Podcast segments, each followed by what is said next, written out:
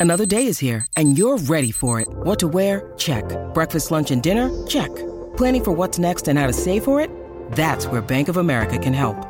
For your financial to-dos, Bank of America has experts ready to help get you closer to your goals. Get started at one of our local financial centers or 24-7 in our mobile banking app. Find a location near you at bankofamerica.com slash talk to us. What would you like the power to do? Mobile banking requires downloading the app and is only available for select devices. Message and data rates may apply. Bank of America and a member FDIC. It's the middle of October, 1907, in the Swiss city of Bern. A man in his late 20s closes the front door of his apartment, then heads down the stairs and out of the building. He straightens his hat, smooths his moustache, then starts out on his usual route to work. As he passes through the old city gate, he pauses beneath the famous clock tower. He's always been fascinated by its ancient astronomical timepiece with its representations of the planets and the heavens. Swept along by the tide of commuters, he continues his journey. By the time the clock chimes eight, he's climbing the steps of the patent office where he works as a clerk. Inside the building, he makes his way to his desk, perching on a high stool among banks of smartly suited colleagues. Shelves line the walls from floor to ceiling, their files full of documents submitted by hopeful inventors in search of official patents. The clerk has recently been promoted to the role of Technical Expert Class 2. His job is to analyze invention after invention, weighing up each one's originality and practicality. Before he gets started, he pulls his tobacco from his pocket and tucks a pinch of it into the bowl of his pipe, which he has on the go pretty much non stop. He strikes a match, lights it. He works best through a fog of smoke, somehow finding clarity amid the haze. Settling in, he gets started on his first application of the day.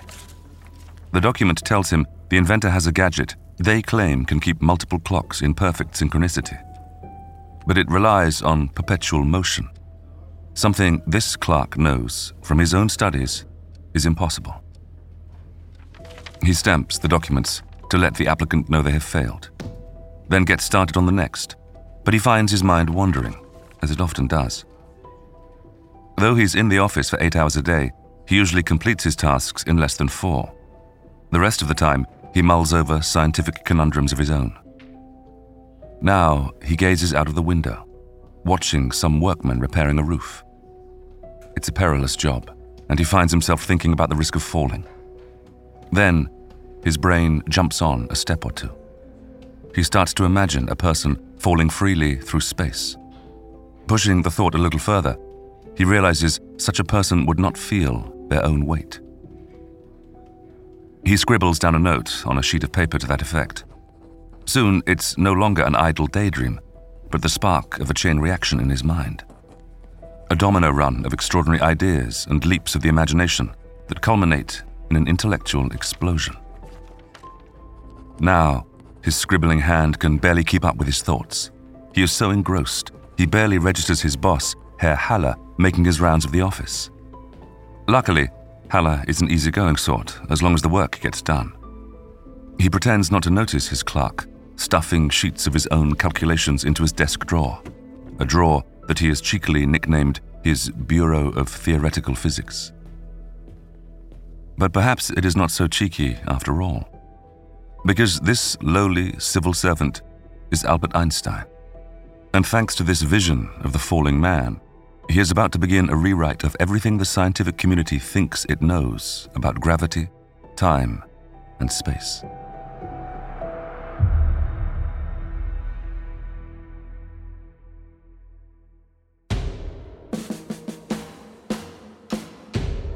Though now widely accepted as one of the greatest minds in history, the path to success wasn't a smooth one for Albert Einstein. Facing both academic and political prejudice, he was well into his third decade before he found recognition. But once he started, he didn't stop. Einstein overhauled our understanding of the universe from the subatomic level to beyond the edges of the cosmos. Today, his ideas are in evidence everywhere, from our televisions and cameras to GPS systems and fiber optics. Even our understanding of black holes and the Big Bang is shaped by his studies. But who was Einstein as a boy a husband, a father? What were the theories that upended established scientific beliefs and catapulted him into the limelight? And, as a humanitarian, how did this celebrated scientist inadvertently contribute to some of the 20th century's most devastating acts of warfare? I'm John Hopkins, and this is a short history of Albert Einstein.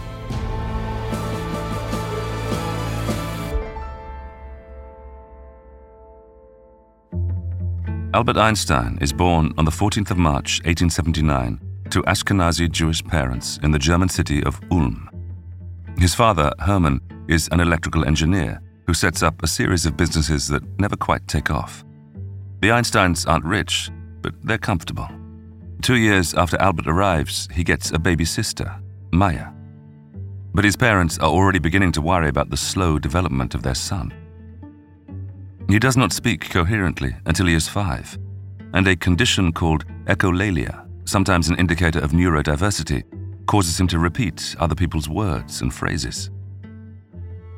Soon, though, he develops a fascination for his father's engineering projects and with how things work. When he is five, he is given a compass to distract him from a bout of sickness. Albert is transfixed by the way the needle finds north without any mechanical intervention.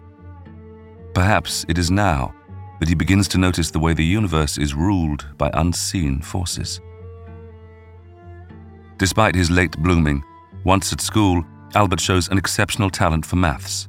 But if a subject fails to interest him, which is the case with literature, for example, and botany, he refuses to engage. His Greek teacher famously tells him that he will never amount to anything very much. But luckily, the culture of the Einstein family values attitude above everything.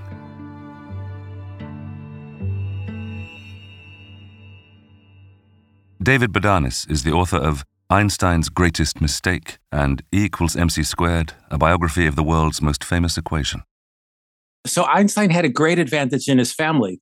They had this very typical German Jewish sense of humor. If there was an obstacle in front of you, instead of freaking out at it, they would try to find a humorous way around it. His little sister, Maya, wrote that when Einstein was about seven years old, he got really angry at her and threw a big ball and it hit her in the head. And she wrote later, and that shows it takes a thick skull to be the sister of a world famous physicist. And I love that sort of sense of humor, the way that instead of getting angry at something, you shift around it. The Einsteins move to Italy, where Albert's father hopes his business opportunities will not be stifled by the rising tide of anti Semitism in Germany. When he is 16, Einstein applies to the Zurich Polytechnic in Switzerland two years ahead of his peers. But although he's strong enough in his core subjects, his other grades hold him back and he's forced to reapply. In 1896, Albert gives up his own German citizenship to avoid military conscription and, at the second time of asking, takes his place at the Zurich Polytechnic. Five years later, he will become a Swiss citizen. His university days prove a fruitful and happy time in his life. If you really want to have original breakthroughs, you need two things. You need isolation and time to think, but you can't have too much isolation too much time to think. You need people who support you. He had a supportive group of friends. They were intelligent. His best friend, Michele Besso, became a good electrical engineer in Italy. Other friends became university level physicists and stuff. But most of all, they had that sort of pluck and confidence and humor that you can often get when you're 19 and 20 and 21. They would stay out late at night, sometimes flying kites, sometimes just walking in the beautiful hills of mountains outside of Zurich. And then they'd race back. Sometimes they'd spend the whole night out and come back, get a quick coffee, and then go to classes early in the morning. He also meets his wife to be there, a Serbian mathematician and physicist called Mileva Maric. A talented scientist, she is the only woman among the several hundred students at the Polytechnic. Their romance is a meeting of minds as well as hearts. But life after university proves disappointing. At the turn of the century, Einstein graduates almost bottom of his class and cannot find an academic posting. There weren't that many jobs for physicists. Plus, he had mouthed off to some of his teachers, and they did not write him letters of recommendation. In 1902, he starts work at the patent office. Although hardly his dream job, it proves to be a good move. But imagine if you're looking at all the patents. Imagine you get to see all the high tech stuff in Silicon Valley come across your desk as a patent officer today. It's pretty exciting. That same year, Maric returns temporarily to her family home in what is now Serbia, where she gives birth to a daughter, Liesel. Being unmarried, Maric and Einstein had endeavored to keep the pregnancy a secret in Switzerland to avoid a scandal. Now, though, the child disappears from records. Maybe she dies in infancy or is put up for adoption. But Einstein will never mention her in public again. Maric returns to Switzerland and marries Einstein in 1903. The first of their two sons, Hans Albert, is born the following year. Einstein himself, though, is in a rut, conscious of time running out. If his career as a physicist doesn't take off soon, he doubts that it ever will. But in 1905, everything changes. Seemingly from nowhere, he publishes a string of landmark papers in the well respected German journal Annalen der Physik. And though the initial response to these articles from a virtual unknown is muted, they will eventually rock the academic world on its heels. The first paper looks at radiation and the energy properties of light. These ideas first emerged when Einstein was at university, but he has since finessed them while at the patent office and during many long nights of private study. Now, Einstein concludes that light exists both as a wave and a particle at the same time. He discussed what's sometimes called the photoelectric effect. We take for granted that if you hold your phone up and press click to take a picture, the bits of light or whatever light is flying through the air, somehow they affect the stuff inside your phone and they make electricity go around and circuits go around and you get the pixels and you get the pretty picture. We take that for granted, but think about it. There's light, which is kind of invisible stuff. You can put your hand through it. And there's solid stuff, electrons and metal circuitry and colored images or whatever inside your phone. How does invisible stuff, light, how does it enter into metals and make solid chunks of thing move around? And Einstein found some very, very simple equations that seemed to explain what was going on. Very impressive work. Another of his 1905 papers provides observable evidence of the existence of atoms and molecules. Until now, while some scientists believe in the physical reality of atoms, others consider them to be merely theoretical. But in his study of particles suspended in a stationary liquid, Einstein mathematically proves that the observed movement, known as Brownian motion, is caused by atoms. Evidence at last that these building blocks of the universe are not merely the stuff of theory. However, much of Einstein's work takes place not in a lab or at a workbench, but in his head, because Einstein is a master of the thought experiment. In the simplest terms, a thought experiment is a test devised in the imagination to check a hypothesis that lacks physical proof. He's been mulling over one such experiment since he was just 16. What, he wonders, would it be like to travel alongside a light beam? Would the light appear stationary, the way a train might if viewed from another train traveling in the same direction and at the same speed? But there's a problem. Ever since childhood, Einstein has been in love with Scottish mathematician James Clerk Maxwell's work on electromagnetism. But Maxwell's findings conflict with his idea of a stationary light beam. So, what else is happening? Later, Einstein imagines a moving train being struck by lightning at both its ends simultaneously. How, he wonders, would that look to someone standing on the railway platform? What about someone traveling on the train? How would it be different? These two thought experiments inspire what becomes known as Einstein's special theory of relativity. Later, when Einstein is asked for a summary of his work by a journalist, he retorts, All my life, I've been trying to get it into one book, and he wants me to get it into one sentence. Even so, the standard summation is that the laws of physics are the same for all observers moving at constant velocity relative to each other, and that the speed of light in a vacuum is constant. But what is really important are the implications of a theory. For the best part of three centuries, Newton's ideas have been accepted wisdom. According to him, space is static, like a motionless stage on which the action of life plays out. And time is absolute, forever going forward at the same rate for everyone. But now, Einstein, the unknown patents inspector, shows us something different. Take that train being hit by lightning at both ends. The observer on the platform sees the two bolts hit at the exact same moment. But for the person sitting in the middle of the train, it's different. Because the train is moving forwards and the speed of light is the same for both bolts, the passenger sees the bolt at the front of the train first, since it has less distance to travel. So the passenger sees one strike happen before the other. Neither observer is wrong, but each sees the same event in a different time frame. Now, what if that passenger drops their ticket to the floor just as they pass the person on the platform?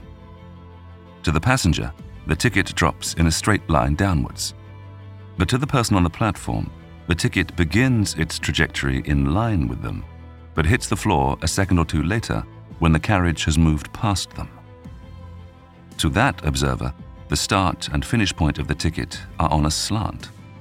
Again, the same event, but two different and correct interpretations depending on where it is viewed from. Suddenly, time and space do not seem so fixed after all. But still, Einstein's work is not done for the year. A final paper emerges out of the special theory, just three pages long. It includes the earliest formulation of what becomes the best known equation in history E equals mc squared.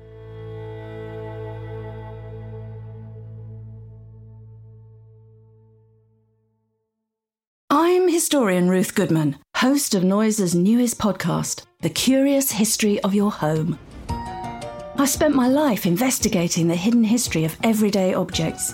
The vacuum cleaner in your cupboard, sleek and compact today, but when it was invented, it was literally powered by horses and took four to six people to operate. The minty fresh toothpaste by a sink. Well, if you lived in ancient Greece, you'd be washing your teeth with ground up bones and oyster shells. Double glazed windows? We owe those to a French king's odd fascination with oranges. The Curious History of Your Home explores the extraordinary in the ordinary. Listen to The Curious History of Your Home each Tuesday, wherever you get your podcasts. From award winning podcasters Noiser, The Curious History of Your Home.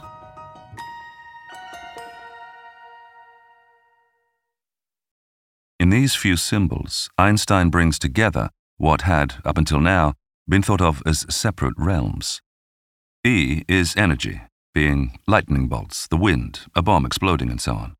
And M is mass, or simply physical things mountains and planets, cars and coffee cups. In his groundbreaking equation, he shows that energy and mass are merely different states of the same thing.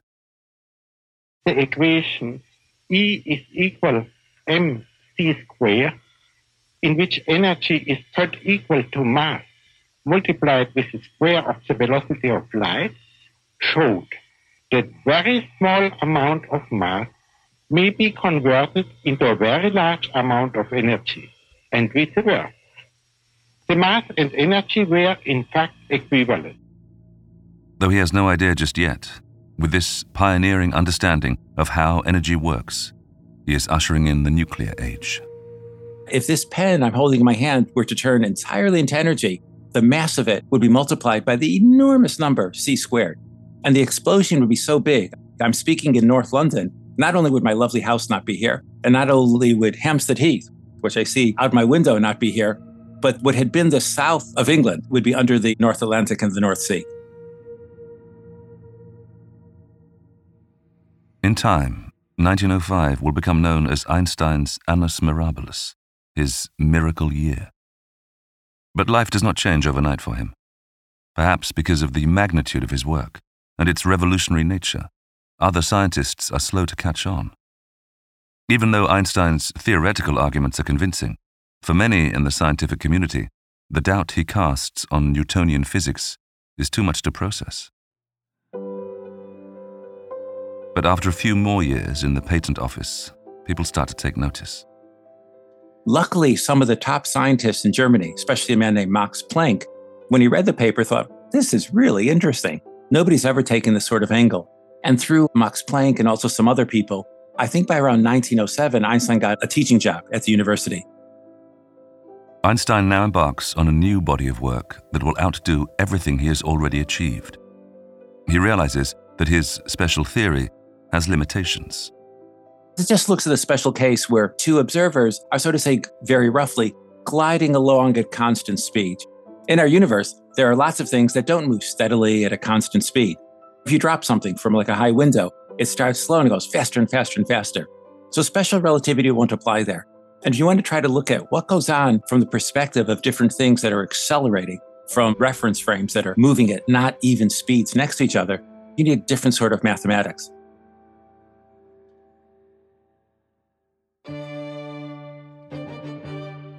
Luckily, Einstein is just the man to dream up such a thing. It begins with that idea of a figure in free fall, which came to him one quiet day in the office. Einstein imagines his subject hovering in an enclosed box, like an elevator. The subject wouldn't know whether they were suspended in midair in the box because they are in free fall in a gravitational zone, like the Earth's atmosphere, or because they were floating away outside of gravity. And what if the subject was standing on the floor of the elevator and dropped a coin which also fell to the floor? Even observing that gravity, they couldn't know if the elevator was resting in a gravitational field or somehow being accelerated through a non gravitational space. After much thought, Einstein realizes that gravity is not a force at all, but is the same thing as acceleration. He calls this idea the equivalence principle, because gravity and acceleration are equivalent to each other, and describes it as the happiest thought of my life. Figuring all this out takes years, during which he masters entirely new realms of mathematics. The offers of professorships also start to roll in at Zurich, Prague, and Berlin. But success takes its toll on his personal life. His wife is bringing up their two sons mostly single handedly and feels increasingly distanced from her husband. When they were first together, he and his first wife, they got on really, really well. There's charming, charming letters between them. But once he became famous and they had kids, they didn't have enough money at the beginning for uh, childcare. So people would come over. Together, the two of them had been kind of bohemian and friendly. But as the child started crying, it was a sexist time. She would take care of the kid. The visitor would want to talk to Einstein. He was moving up. She wasn't moving down, but she was at the level of somebody well trained in science to be a secondary school teacher and then a housewife. So that hurt her esteem a little bit.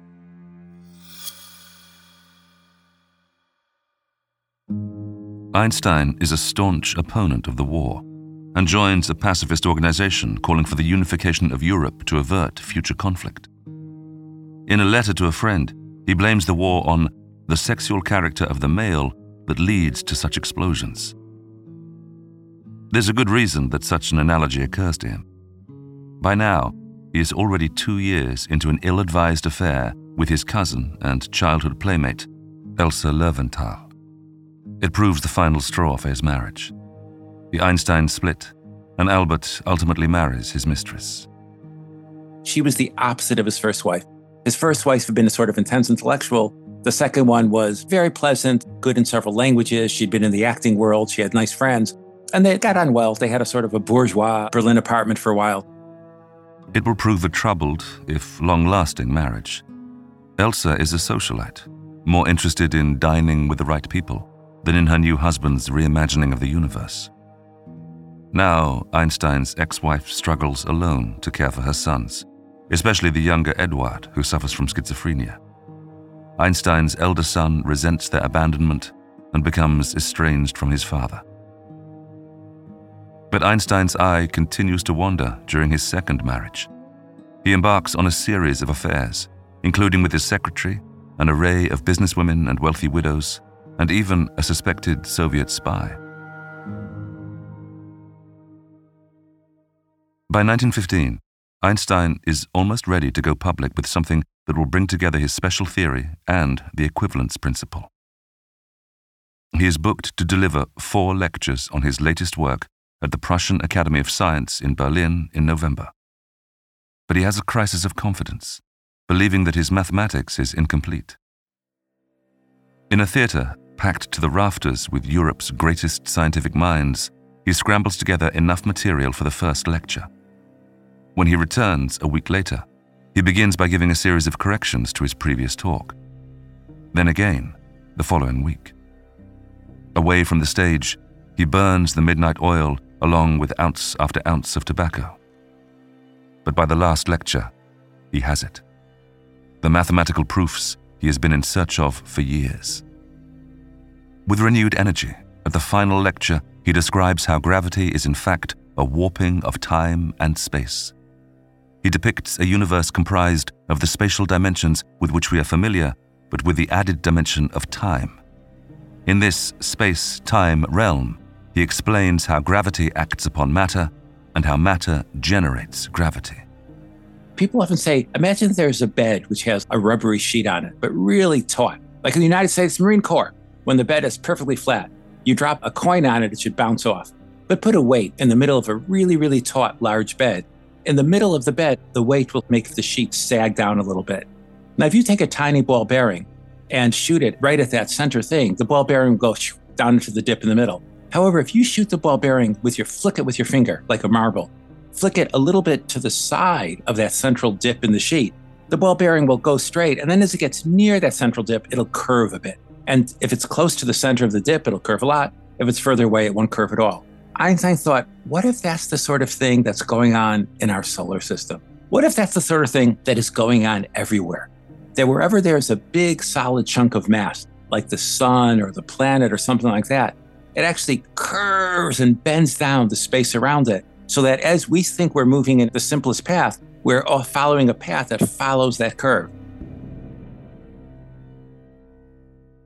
Einstein has unpicked the steps that make up the complex interaction between space, time, energy, and matter.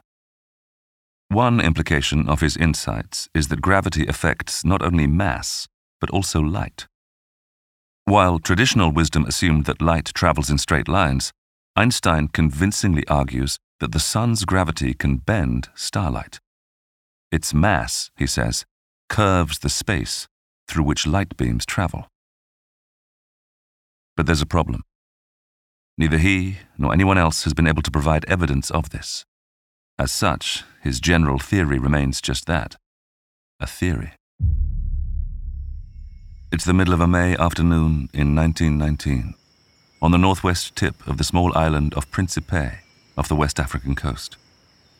From out of a hastily constructed hut appears a live Englishman, perspiring heavily in the 45 degree heat.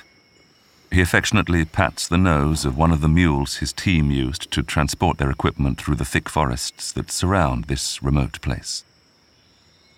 The man's name is Arthur Eddington from Cambridge University, and he's possibly the only astronomer with the mathematical knowledge to fully grasp the significance of Einstein's work. Along with his companion, a technician named Cottingham from the Greenwich Observatory in London, Eddington is here to prove Einstein's great theory, a project the German physicist enthusiastically supports. Eddington has been on the island, a Portuguese colony, for several weeks already. It has been a challenging time at the tail end of the storm season, but today, he hopes, is when the hard work pays off.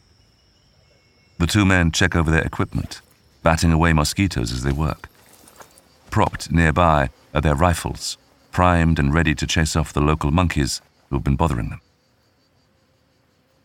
Eddington glances nervously into the heavens, where clouds are gathering. It has already rained heavily this morning, but if he is to succeed, he must have clear skies. Anything else will be a disaster for the experiment. He goes over to the telescope, an expensive piece of kit that he's had shipped all the way from England. It is several feet long and looks not unlike a cannon. His jacket is draped protectively over its lenses, but as he checks his watch, he sees it is nearly time. Praying for the rain to hold off, he uncovers it, entrusting the fate of the project to the elements. Cottingham moves into position, and the two men wait until exactly 13 minutes past two the moment at which the total eclipse of the sun will begin. Right on cue, the skies begin to darken, and the jungle fills with the shriek of birds, panicked by the sudden gloom. They are plunged into almost complete darkness. But Eddington is buzzing with excitement. This is the moment for which he came to this inhospitable place, the moment when he might just prove Einstein's ideas about the bending of starlight. At Cottingham's signal, the experiment begins. Eddington inserts a photographic plate into the telescope. Cottingham counts down the seconds until the exposure is complete. In a practiced move, Eddington puts in a new plate while delicately storing the old one. They have perhaps five minutes. During the eclipse, the sun's own light is hidden and will not obscure the light from the distant Hyades star cluster that Eddington is trying to capture. After 16 exposures, the sky fills with sunlight again. Infuriatingly, the clouds choose this moment to fully dissipate. There's a somber mood as they hastily begin to pack up their equipment. Though they're eager to start the laborious development process, the men have no idea whether the shots are good enough. Only time will tell.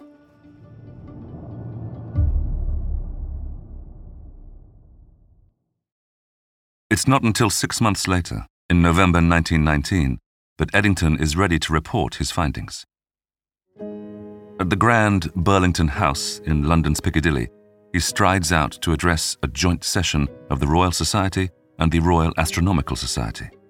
In front of a large portrait of Newton, Eddington shares his photographic plates. They reveal the bending of light from the Hyades cluster in perfect accordance with Einstein's predictions. The general theory has its experimental, empirical proof.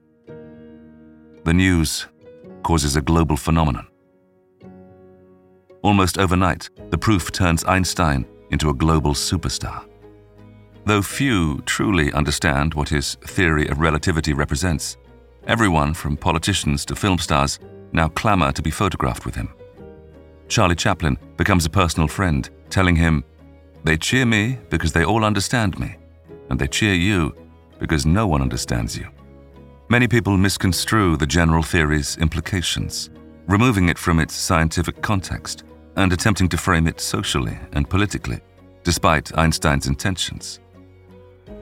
He actually called it the theory of invariance. He didn't like the word relativity because it gives you the impression that everything's relative and nothing serious. A lot of people thought, wow, this great man is saying that everything is relative, that no moral standards apply, that women can drink alcohol and smoke cigarettes, as opposed to the previous era when women couldn't drink alcohol and smoke cigarettes. Einstein said, that's really foolish. The theory of relativity also grips the popular imagination because it seems to represent the hopeful spectacle of nations cooperating. World War I had just ended, and Germany and England were really at each other's head. Thousands, hundreds of thousands of young men being killed on each side.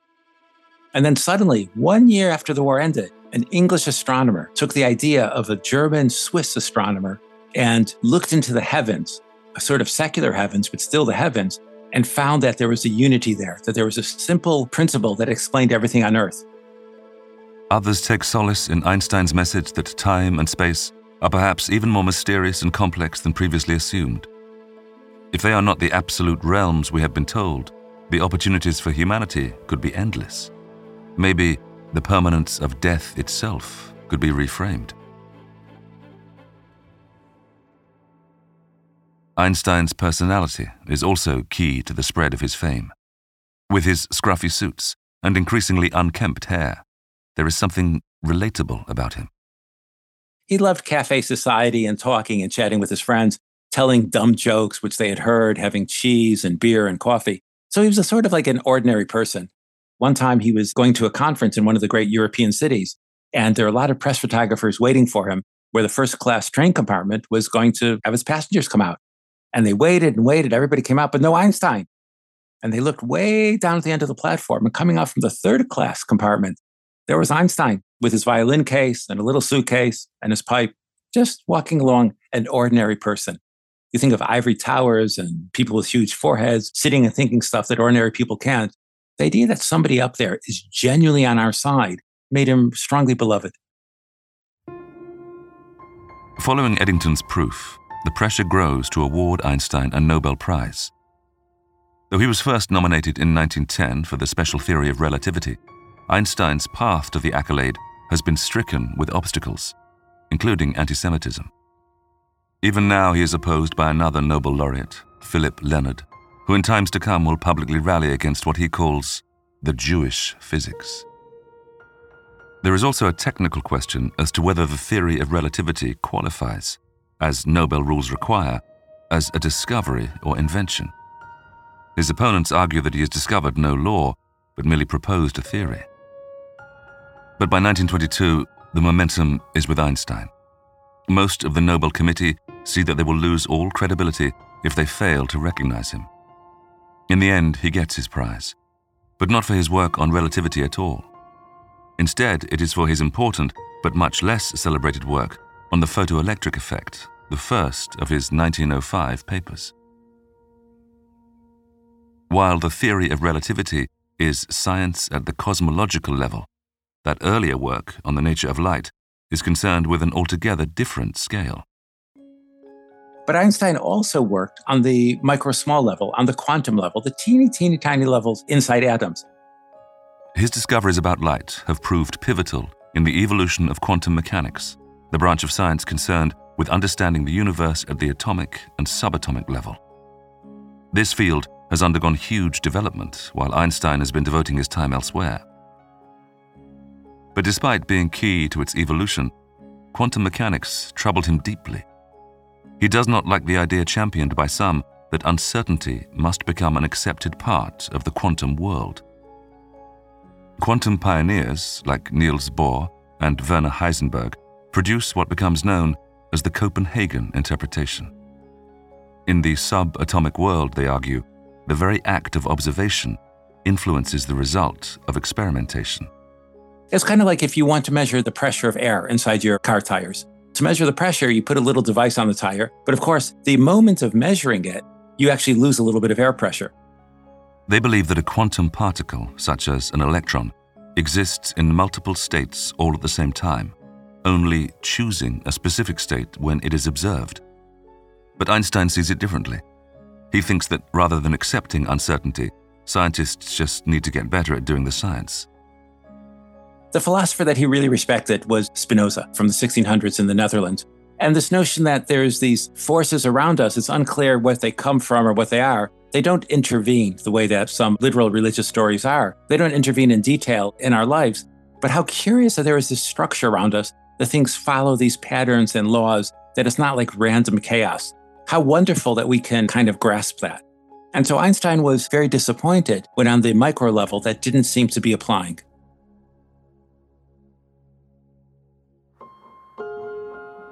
Einstein also starts to have doubts around his general theory.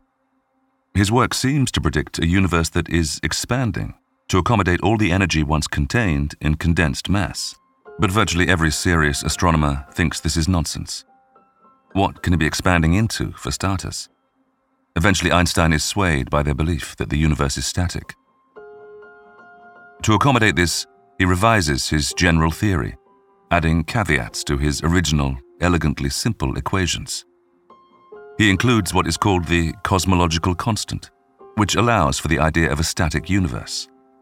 But it very much complicates the mathematics involved.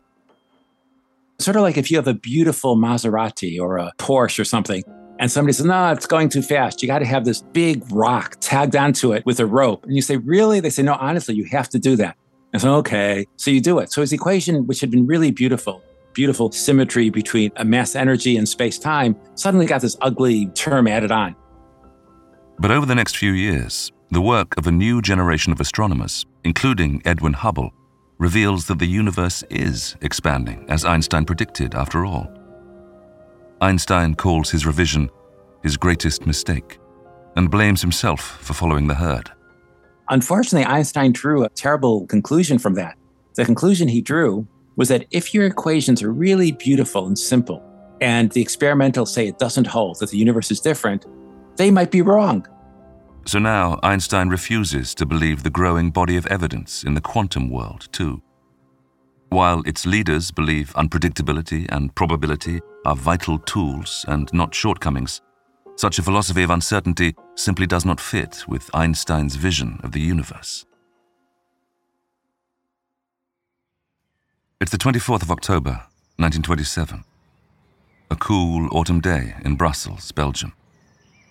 Albert Einstein, now aged 48, makes his way through the picturesque Leopold Park along a path around a crystal clear lake. The leaves crunch beneath his feet as he walks, his pace leisurely. He is headed for a grand grey stone building, the Solvay International Physics Institute. Einstein has been invited to an exclusive conference here, but he feels tense, as if he is about to enter enemy territory. This year, there are 29 delegates, 19 of whom have won or will win a Nobel Prize. Aside from Einstein, there are such legendary names as Marie Curie, Niels Bohr, Max Planck, Werner Heisenberg, Max Born, Paul Dirac, and Erwin Schrödinger. They are here for five days to discuss the nature of electrons and photons. In reality, to decide the future of quantum theory. Einstein makes his way up the imposing steps and into the conference room. As his fellow delegates start to arrive, he takes his seat and lights up his pipe. He had been asked to give a report on the state of quantum mechanics, but after much toing and froing, he declines. I have concluded I am not competent to give such a report, he says.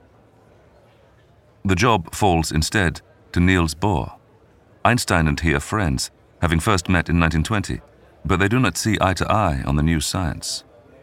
A few years younger than Einstein and dressed in a pinstriped suit and watch chain, Bohr stands to address the room.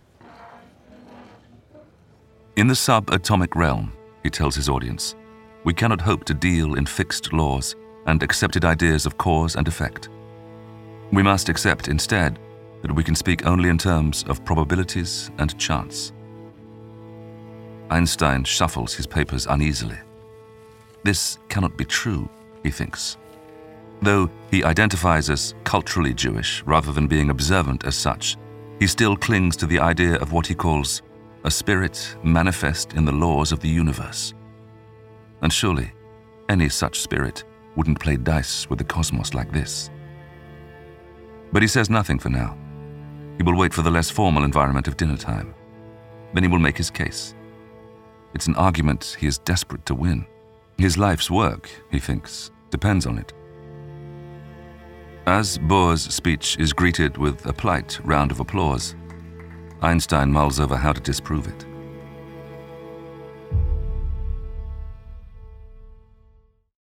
But while Einstein comes up with thought experiment after thought experiment about imposing certainty on the quantum world, every time he shares them, Bohr and his cohorts undermine them. The battle comes to a head in 1930. Einstein describes an experiment that uses an ultra precise clock to help record the energy of an atom. A device so brilliant that, contrary to what his opponents say, it can measure the atom without impacting the result. He seems to show that subatomic certainty is possible after all. At first, Bohr cannot find fault.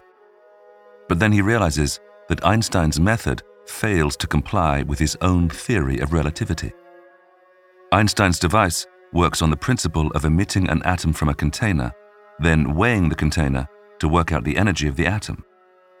But he has forgotten that, according to relativity, the emission of the atom will cause a repositioning of the box in space time, which will in turn, in theory at least, cause a change in the precise timekeeping that allows the device to work in the first place. Einstein realizes that Bohr has bested him. His elation gives way to a fug of disappointment. He will never accept that uncertainty is the reality of the quantum world, but the episode marks the end of his serious efforts to prove as much. And one by one by one, Einstein's friends and his supporters sort of moved away from him. And by the end, by the early mid 1930s, he was really quite isolated. He was super famous in the wider world, but among the physics community, he was considered a fossil. He spends the last decades of his life attempting to define what he terms a unified field theory. His intention is to integrate his own work with the apparently incompatible elements of his hero Maxwell's ideas on electromagnetism and gravity, a sort of theory of everything. But though he is destined not to succeed, his work later becomes a keystone of string theory, the idea that everything we see and experience in the universe is made up of vibrating subatomic strings. String theory today is believed by many to offer the best chance of reconciling the Einsteinian and quantum universes. Even as Einstein's scientific life falters, his status as a humanitarian and a global figurehead has never been higher. Having moved back to Germany in 1914 to take up academic postings in Berlin, he emerges a fierce opponent of fascism, speaking with moral authority as a prominent Jew. So Einstein was a target. And in the 1920s, this is before the Nazi Party had reached any size in Germany. There were a number of cranks and fools who tried to have conferences attacking him and saying that there was Jewish science and it was all wrong. So Einstein was very dangerous to the authorities. So he had to leave Germany when Hitler came into power. In the early 1930s, he is invited to head up a department at Princeton University in the US. In due course, he becomes a US citizen, but the posting doesn't have quite the prestige that it might suggest. He was hired by this new institution, officially called the Princeton Institute for Advanced Studies, which many people changed its name. They called it the Princeton Institute for Advanced Salaries because they wanted to get great scientists and they gave them huge salaries. Now it's a great place, but at that time it wasn't so good because the salaries were so big and there was so little teaching that you were allowed to just to sit there and think that a lot of the people, especially if they were older, they became too isolated. But his sense of right and wrong is as acute as ever. When the great African American singer Marian Anderson is on tour, she finds herself refused accommodation thanks to racist hotel policies. Hearing of her predicament, the recently widowed Einstein causes a stir by hosting her at his home. The development of the atomic bomb poses an especially tricky moral quandary for him, given that his famous E equals mc squared equation paved the way for its development. In 1939, he signs a letter to America's President Roosevelt, warning of the dangers if Germany gets the bomb first. America, he says, should take steps to stockpile uranium and progress its own atomic bomb development to counter the Nazi threat. Within two years, the White House establishes the Manhattan Project to develop its own weapon. Whether or not the decision is influenced by Einstein's concerns is moot. Certainly, he has no significant role in the project itself, not least because J. Edgar Hoover's FBI deems him a security risk. But with the bomb within America's grasp, Einstein fears the authorities lack a firm grasp of its implications, and he calls for an internationalization of military power to mitigate its use.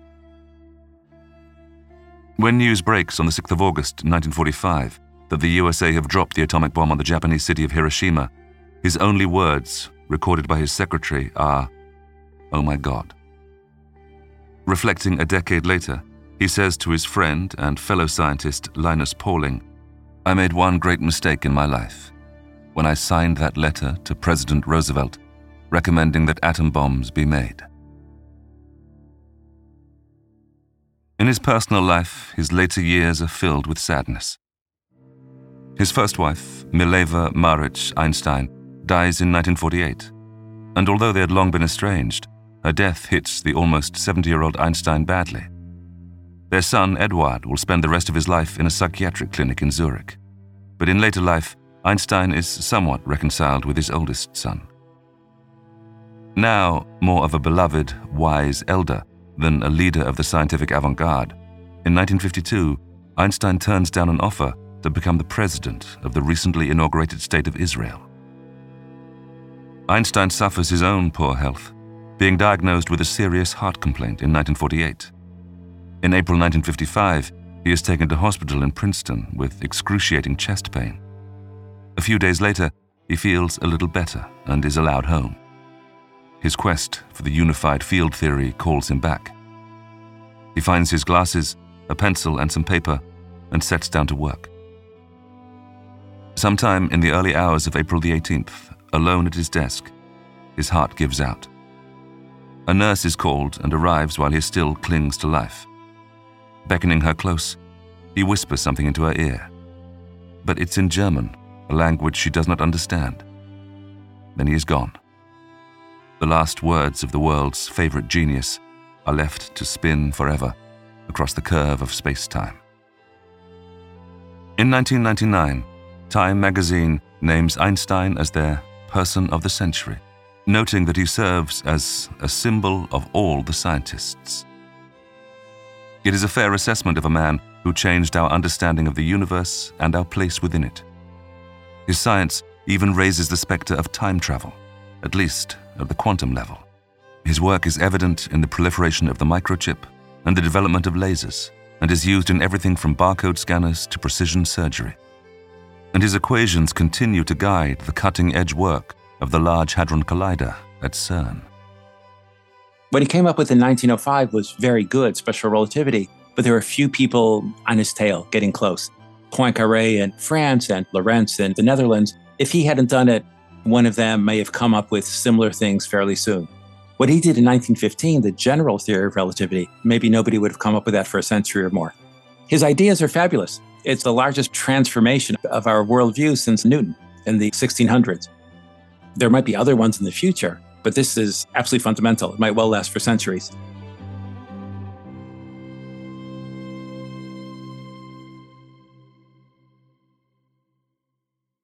The next episode of Short History of, we'll bring you a short history of the conquistadors. And the more we delve into it, the more we have to better understand not only how the conquistadors are working themselves, it's this kind of conflict between individual gain and group gain, and what's good for the King of Spain and, and for the burgeoning empire. But we also have to better understand Inca society, the Inca political arrangement, Andean culture, and why it is that a group of invaders are allowed to survive for so long, just as they do in Aztec Mexico. And I think there's an irony there that the Spaniards portrayed indigenous peoples as kind of as barbaric and bloodthirsty. But if they really were that barbaric and bloodthirsty, invading Spaniards would have been slaughtered in far greater numbers than they were. That's next time on Short History of.